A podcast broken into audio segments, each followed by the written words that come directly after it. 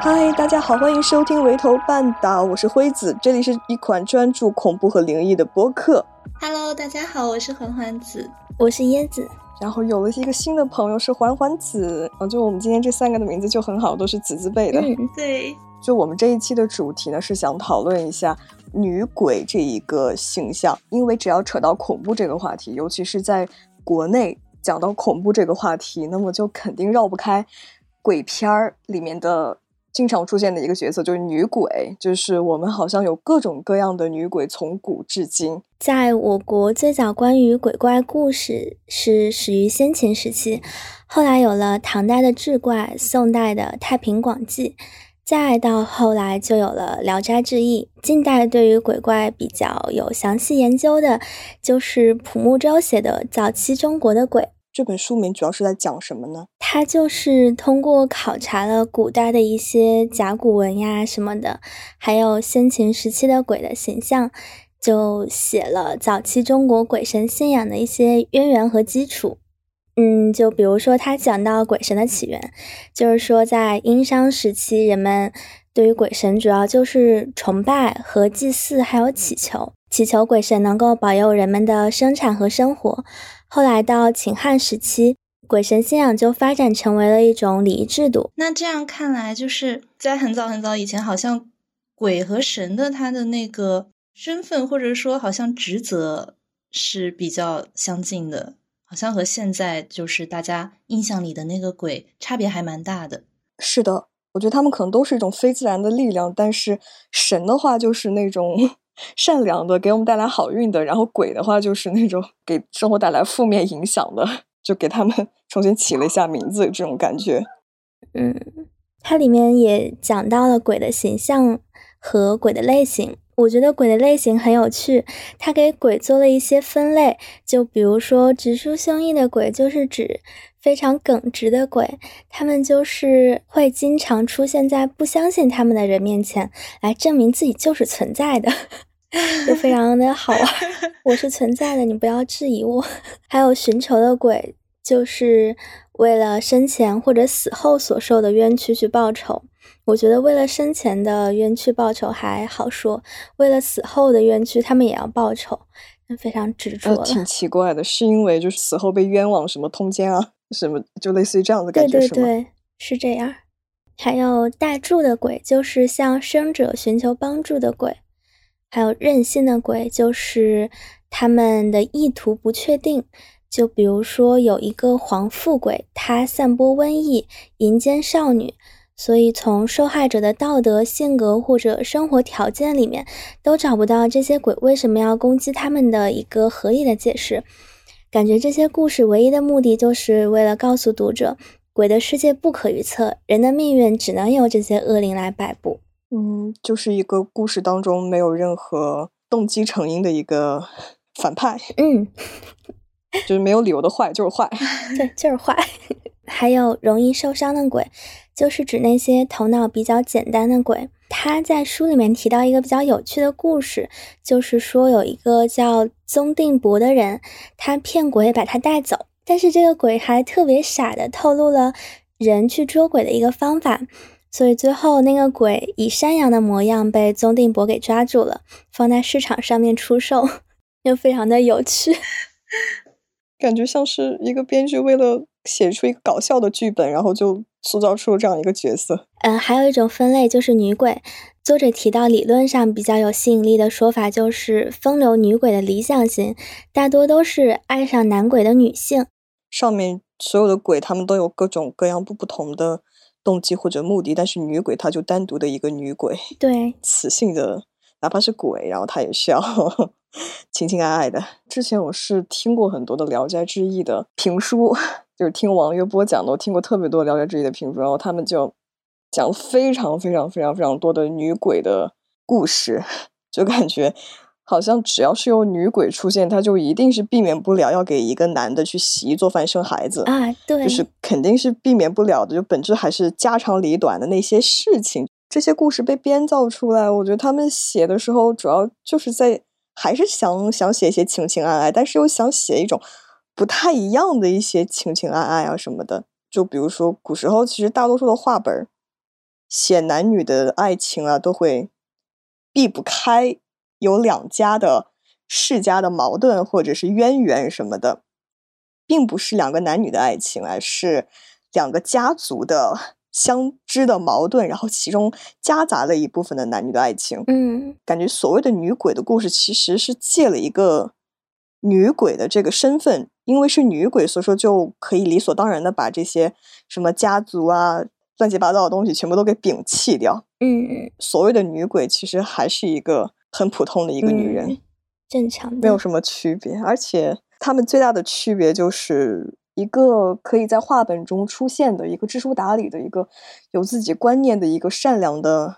一个美好的女人，在那个年代要怎么被培养出来呢？就是肯定是要被一个也是相当显赫或者是还不错的一个不是普通人阶级的一个家庭才可以培养出来这样的一个好女人。但是如果让这样的一个好女人去情情爱爱的话，肯定会牵扯到家庭啊，这些又会落入俗套，所以说就给他们一个身份，就是女鬼，有权有势家人的女鬼。是的呢，没有家的女人其实就是女鬼，在他们的大脑中可能无法理解，就是一个一个女人如果没有家的话，她要怎么长大？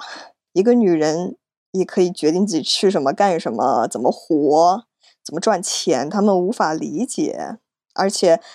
干这些的时候还不会被家庭干扰，这是不太可能的。所以说，这样的女人是不存在的。如果存在这样的女人的话，那么她肯定是一个女鬼。嗯嗯，好像古代都是那种书生阶级去写那种穷书生爱上富家女的故事，他们就是希望自己能够有朝一日登科及第，迎娶白富美。感觉总结一下就是男人的做梦，对对对，男人的做梦就可以写一个可以为自己疯狂奉献的女人，然后还不用承担世俗批判什么的，对，就写了很多女鬼出来。我觉得这个点真的很有意思，就是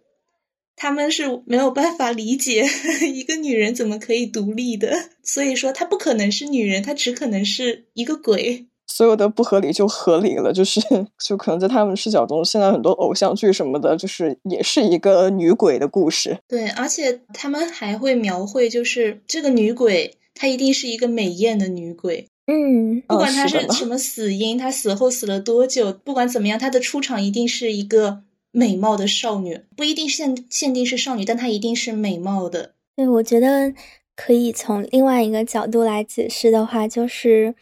就比如说影视剧作品里面的那种白衣飘飘、长发散落的女鬼，飘来飘去，就是还挺吓人的。但如果我想象一下，换成一个穿着白布衫的男性飘来飘去，好像就没有什么意境了。很阳刚。嗯，对对对，什么高大威猛、腹肌肱二头肌，然后如果要攻击人，上来就是一套拳法，或者是那种佝偻着身子的，然后拿拐杖打打人的男鬼。那个形象就好矛盾，他又拥有力量，然后却要借助一个不存在的身份去袭击人类。嗯，哦，就这本身是很矛盾的。我之前在知乎上面看到一个说法，就是说男性鬼大多就代表着官场，就比如说阎王啊、钟馗那些的；女性鬼好像就只有孟婆，而且孟婆也没有被刻画的很恐怖。男属阳，女属阴。鬼为阴，所以女性鬼更符合中国人的一个观念。这种观念延续到今天，我觉得可以表现为闹鬼的经常就是女生的宿舍。我觉得可能现在很多那种什么国产恐怖垃圾片也很喜欢拍什么女生宿舍里面的一些东西嘛，还是在承接着男性的欲望，就是如何能够正大光明的窥视女性的隐私，然后以此来。产生性欲呢，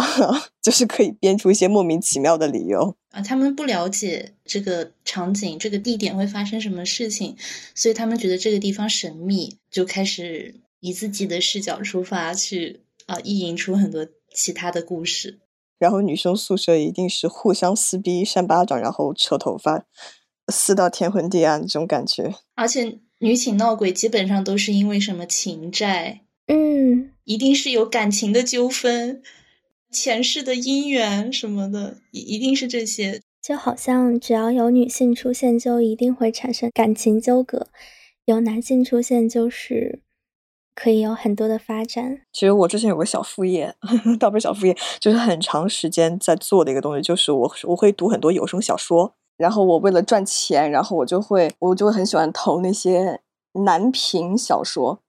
啊，嗯，就是那种你懂的什么重生龙傲天啊什么的，还有赘婿啊什么的，就是一路美女与鲜花。没错，还有什么和空姐流落到荒岛求生，诸如此类这些很垃圾的小说，我就会投那些男频小说，因为那个旁白是男的嘛，然后里面需要一些女性的声音，嗯，就那种传统意义上的好听的女生，就是啊什么，就这种感觉吧。哦然然后我就很懂然后我然后我就很懂去怎么就搞出这些很刻板印象的女生。所以说，我就读了非常非常多，可能几万章、几千章吧，读了非常多这种小说。这些小说我并不需要读完的。我们这个工作的流程就是会有一个话本儿，然后他会把那个整个剧本，就整个小说里面女性的部分全部画出来，就全部勾出来给我，然后告诉我就是这几句她的 女性年龄、性格、身份，然后情绪是什么样子的，给我一些提示。嗯，大概这样子，然后让我去一句一句一句读。所以说我只读这些女性的台词，我就读了很多这些男作者笔下的 女性的台词是什么样子的。哦，好点了。然后我就读了非常非常非常非常非常非常多。然后最开始的时候，我还心怀，我还心存幻想，就是什么给这些女性就是一些不同的性格啊什么的，因为他们前期设定的时候也确实会设定一些，好歹会装模作样的去设定一些身份，比如说有一个 性格开朗的，有一个性格安静的，有一个 家世背景什么什么什么什么样的，我就会根据那个做一个微微的调整。好细致。但是后来我发现没有意义，因 为这些男人他们自己写着写着，也不知道自己在写什么了。这些人，这些女孩子也就不出现了，或者是就算是出现了的话，他们最开始是有性格，到后面被男主收收入后宫之后，他们也就没有性格了，最后就变成了一样的声线，他们都是一样的。每天说最好就是，哇，你也太厉害了吧，我、天呐，就这样的感觉，真的好点没。有任何的意义。那就是要满足自身优越感。然后他们也写女鬼，然后但是在我的眼中，他们的女鬼哦，就并不是那种鬼，而是比如说女反派一些女性的糟糕的角色。这些女性角色就有完整的剧情了，就是前面那些莺莺燕燕什么的，我全部读完之后，我都不知道他们在干嘛，整个小说在干嘛，我都没有看懂，我是一点都没看懂。然后，但是后面一些什么女性反派一些很糟糕的东西，我在读完的时候就感觉，哎，好像知道他们在干嘛了。原来这一章是这个女反派干了这个，然后再干了这个，然后最后被男主打败了。我还反而能 get 到这个剧情在干什么了，就很神奇。就是我我之前看那个戴锦华老师说，就是在现在的文化里，其实呃，对于整个人的定义和嗯、这个社会主体的这种想象，都是都是以男性为基本范本的嘛。就是女人一直是女性，一直是介于一个比较尴尬的位置，她其实是在嗯、社会秩序内被排除在外的那一方。这样子看，其实女性是人类秩序里面非人的部分，女性本身就是女鬼，你说的很有道理我。们都是鬼。她就对啊，她就一直是这样似人非人的一种被排除异己的形象。是的，是这样子的。应该现在好一点了，但是以前肯定是男性创造者会多一些，所以他们笔下或者说他们视角下的女性就就很容易千篇一律，然后到最后都沦为同一个形象了吗，都沦为某某人的妻子。我想到我今天早上还看到一篇公众号，大概就是讲中国农村女性的婚姻被明码标价，不结婚就被视为异端。里面就提到一个港资的律所律师，他的家庭其实是农村家庭，然后他农村的父母就逼婚，他们就说啊，你不结婚就得判刑，他就非常的无奈，所以就去相亲。相亲的那个红娘也说，她她现在虽然年纪只有三十四，但是在相亲市场里面算算是年纪比较大的人了。然后还说，既然你选择婚姻，就不能选择不生孩子。感觉仿佛女性在婚姻里面就变成了某种工具，他们的身体就不能归于自己支配，而是属于整个家庭。后来在相亲里面，她遇到的男性大多都是。呃，有这种家庭里男性就是一家之主的这种观念，以及我要一个北京户口，立马能结婚生孩子的女人，有诸如此类的这种想法的男性，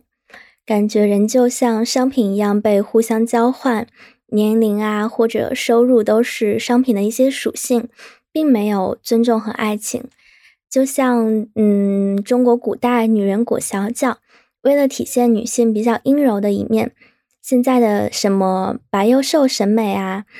女性的身躯就变得越来越摇摇欲坠和弱不禁风，就越能体现士大夫自身的一些优越感，体现啊男性就是一家之主的这种想法。我突然想到，就是那个时候被消费的有女妓也有男妓，然后男妓他们也是要弱不禁风、摇摇欲坠、白又瘦，其实。还是要满足，就是父权的社会下那个父这个阶层，就这个父他要去压迫一个纤细柔弱的人，嗯，然后女性的话可能普遍好压迫一些。嗯，摇摇欲坠听起来就很符合我们传统印象里的白衣女鬼的，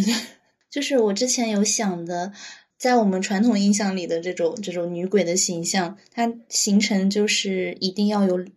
两个条件，就是最基本的就是。他一定是，呃，牺牲和无序的，他一定是遭受了一个不平等的待遇嘛。嗯哼，然后他是一个被迫害的一个牺牲者的形象，转变成了一个无序的状态。无序就是他不需要遵守人类的秩序，她是一个女鬼了，她不需要呃在履行啊人类该有的这种。道德，她可以进行一个复仇了，那她就是一个比较标准的一个女鬼形象。你觉得比较经典的形象是谁呢？比如说，就比如说，我想到女鬼那个形象冒出来，其实是其实是贞子那个形象，就太经典了，太经典了。虽然午夜凶铃特别的有名，呃，但是我从我从来不不知道这个贞子她的前后的这个 逻辑是什么，因为我没有。特，因为我确实没有看过这个电影，就只知道贞子这个形象特别的可怕。就是，但是按照一般的逻辑来说，可能都会给一个，给他设定一个身世凄惨的一个生前故事，然后他死后才会这么的凶恶的来报复人。我是这样猜测着的。嗯嗯，就是有很深的怨气。我看到的是他被强奸了，这个强就是强奸他的是一个患有天花病毒的医生。然后这个医生也是对，也是最后一位这个患有天花的病人，被强奸之后被扔到井里了啊！他没有复仇成功，当时，而且他被强奸的时候也是被传染了这个天花病毒。其实根据故事的情节来看，贞子其实是个男人，就是他没有阴道。所以说，她其实不是一个女鬼，所以她是哦，她是一个女鬼形象，但她不是一个女鬼。严格意义上讲，可能不算是女性。她严格意义上来讲，她是一个男性，但是她可以被称作是女鬼，就是或者说她，因为她有这样子的遭遇，她的经历，她的一个完美受害者的形象，所以被大家继承是一个经典女鬼形象，就是相当于这这套模式，这套公式，哪怕他是个男人。就是他身体性别是男人，他放在这套模式下，他就是会变成一个女人。没错，处境就放在这儿，他肯定是一个 可怜的女人，并且他还被强奸了。虽然他是一个男人，就是李碧华，他也写过很多很多的女鬼啊。我喜欢李碧华，是他写过特别多女鬼，什么很经典，就是那个胭脂扣啊什么的。不知道你们有没有看过那个，他写了一篇文章叫做《饺子》。哦，他是不是那个是杨千嬅还演了那部电影？哦，没错没错，他演过那个电影，对，就是那个。这部小说它也是非常恐怖，就是它是恐怖小说，但是它没有特别的出现鬼，就是它吓人的地方并不在鬼，而是在我觉得文笔也好，营造出的氛围也好，我觉得吓人地方在这儿。我觉得这种要比一般的恐怖片要有意思，就是其他的那种恐怖片都是突然起出现了一个什么面孔，然后或者突然出现的奇怪的音效，jump scare，营造出来的一种恐怖氛围，对，就很无聊。我最近去看那个《威尼斯惊魂夜》嘛，哦，我也看那个 阿加莎她写的那个小说，我也看了。然后，哦，对，这部电影三个人都看了，对吧？然后就很，我觉得挺难看的，就就就是好像能猜到结果。就是我在那个一，我在影院里面被吓得一惊一乍，但是感觉就有一种很不甘心被吓到的感觉，就是什么这也能吓到我，对对，太没意思了。但是被吓到了。但是他确实那个 jump scare，他那种音效什么做的都。嗯，而且在影院看就很有氛围感。它里面唯一出现的那个女鬼，就所谓的女鬼，嗯，就是他的女儿。嗯，就是最后的时候出现一下，对那个他的女儿，最后的时候出现一下，她也是披头散发，一身白，跟那个贞子似的，很经典。对，而且我感觉他全程来讲，算是一个那种破案推理的故事。就不是非常的恐怖，对他的故事线不是很恐怖，而且他的推理都是只给，就看到一半的时候就开始玩手机，是有些折磨了，不得不说。而且那个蜂蜜就很就是被大家吐槽，就凭借着小花园的那一点花，每天给女儿供应一勺或者好几勺蜂蜜，还不如说是去土耳其买了致幻剂。哦。哦，对，说回那个李碧华的饺子，它也里面是有出现一个女鬼的。饺子这篇故事大概是讲什么呢？大概就是一个有钱人的太太，然后想要靠返老还童，想要靠让自己变得年轻漂亮来捆住自己的丈夫，所以说呢，她就找到了一个女人，然后媚姨呢，她是会做饺子，她是用呃那种死去的婴儿。可能有谁她怀孩子，她不想要了，那么引产过后的那个胎儿，把那个肉剁吧剁吧剁吧剁吧，嗯，然后拌点葱姜蒜，然后给包成饺子，就是吃这种饺子的话，就可以让自己变得年轻漂亮。哦，媚姨和这个有钱人的太太在交易的途中，这个有钱人太太看到有一个妈妈领着一个看起来十五六岁的一个小女孩来找媚姨。说，这个女孩她怀孕了，但这个爸爸是谁不知道。这小女孩她打死都不说。后来才知道，其实这个孩子是这个小女孩继父的。天呐，被父亲强奸。然后，然后他妈妈就就带他来，想把这个孩子给打掉。然后妹姨呢，她是做饺子的，但是她也会接一些这种打胎生意、引产孩子的一些手术。对，就是这样的话就没有中间商了，他有一手的货源可以拿到，赚差价。是的，然后她就把这个孩子，呃，给引产下来之后，虽然孩子是到手了，但是这个女孩她回去之后就因为手术感染死了啊，所以还是要去正规医院。是的，那个年代吧，那个时候民国时期了。然后那个有钱人的太太的丈夫就是那个有钱人，嗯。在这个途中呢，就是他无意间知道了这个饺子的秘密，所以说他也想要变得年轻漂亮，倒不是年轻漂亮，就是想要变得身强力壮。其实他也来找媚姨，然后他来找媚姨的时候，他在进那个房间门口的时候，发现有一个呆呆傻傻的一个小姑娘站在门口，他不知道这个是谁，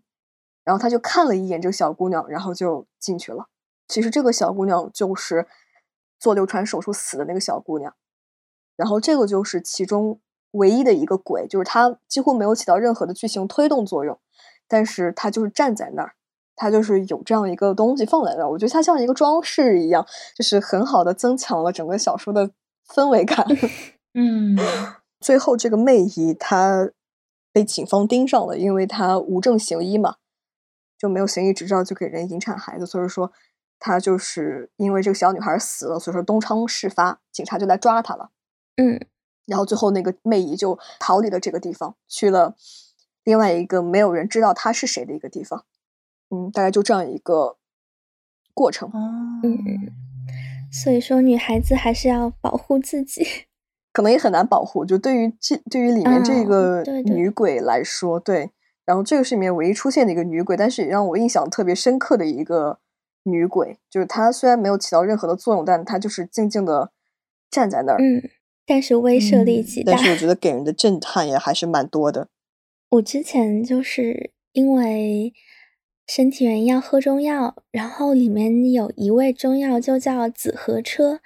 那个紫河车就是好好像据我了解是胎盘磨成的粉，啊，就特别哦的腥，我都不知道它这个饺子是直接剁了婴儿的肉该有多嗯，他们哦居然还吃得下去。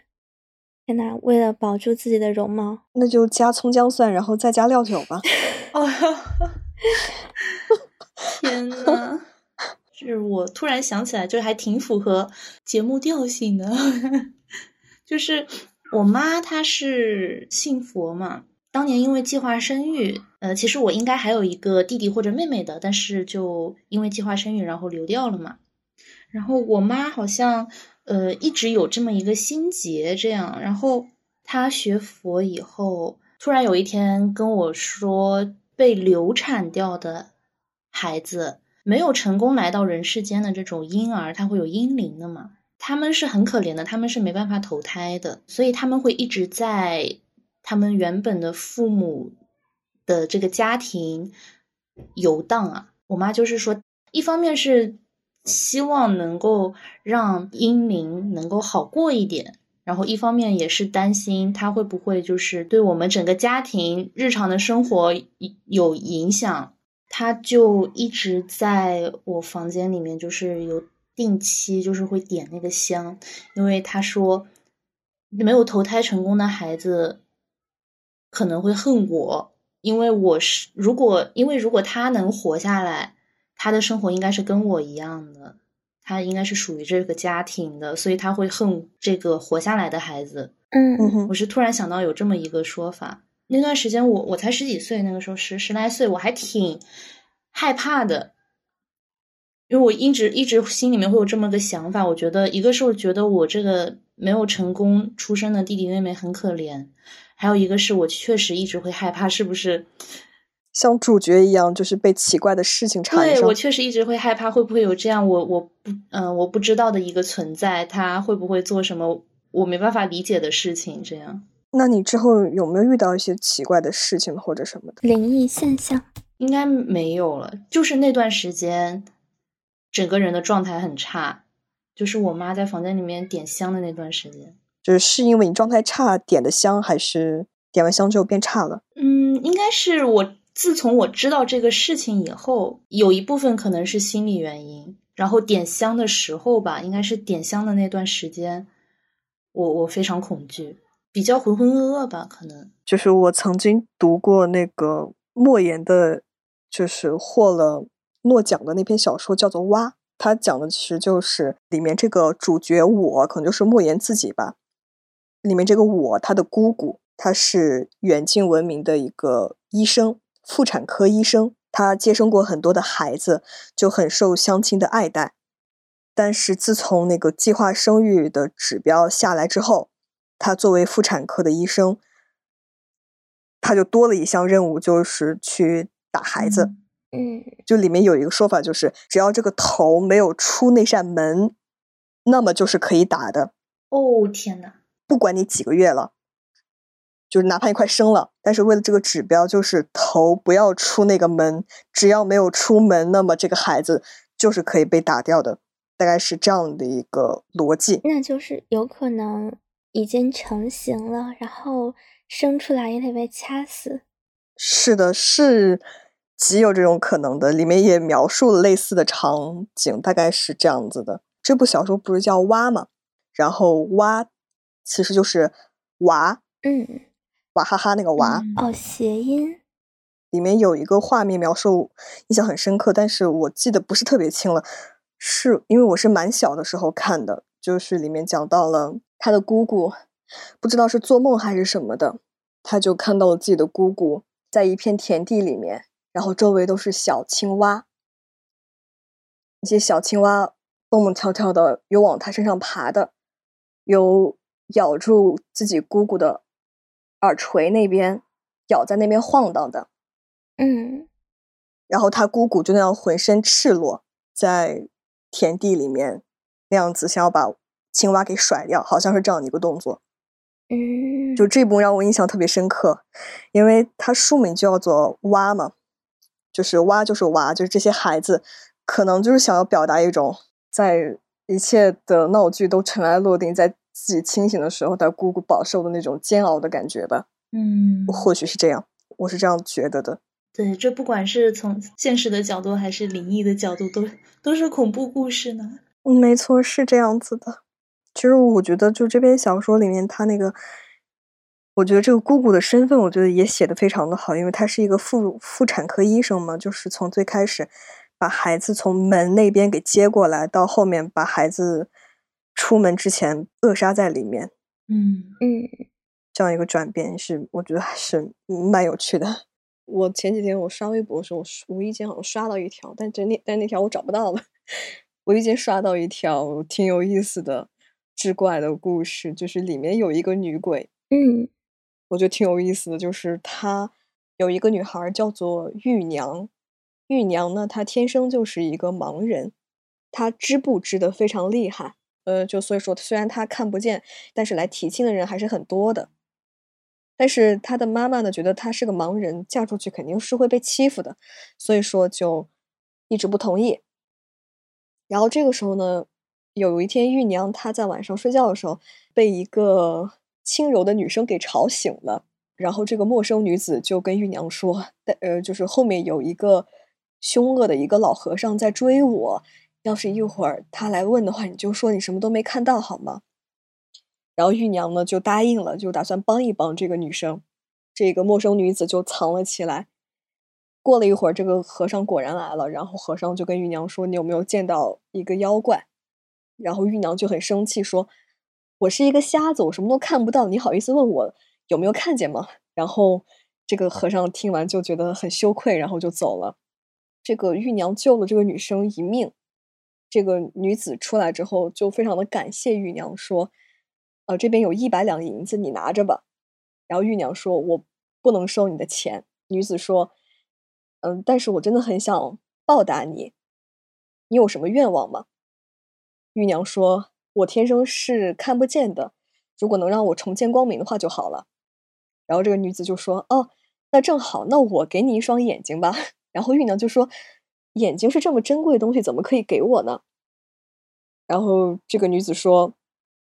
其实它是一只大蜘蛛，它浑身上下有八只眼睛，所以说呢，我给你两只其实是没有问题的。”嗯。然后就会说：“姑娘，您这边需要几双眼睛啊？”她说：“哦，两个就可以，两个就可以。”然后这个大蜘蛛就是把自己的两只眼睛就给了这个玉娘，然后玉娘就成功的看见了。然后第二天早上起来的时候，玉娘的妈过来就发现，哎，自家姑娘竟然可以看到了。大概就是这样一个很皆大欢喜的一个故事。就里面这个女鬼就是那个大蜘蛛嘛。哦，那那个蜘蛛可能就是那个善意的鬼。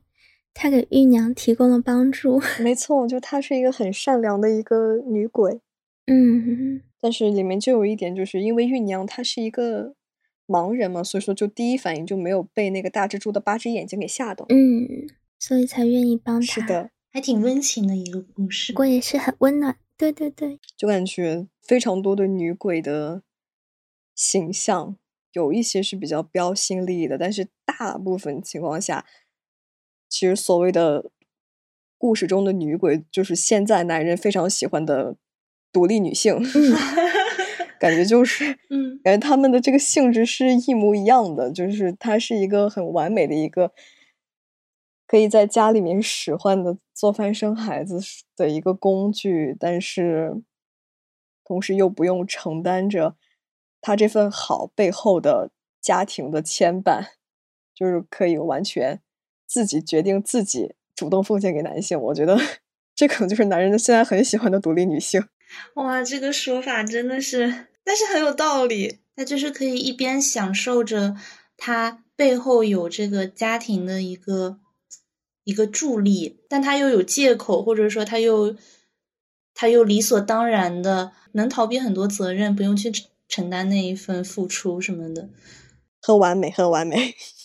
嗯，那以上就是本期节目所有内容啦，然后拜拜，拜拜，拜拜。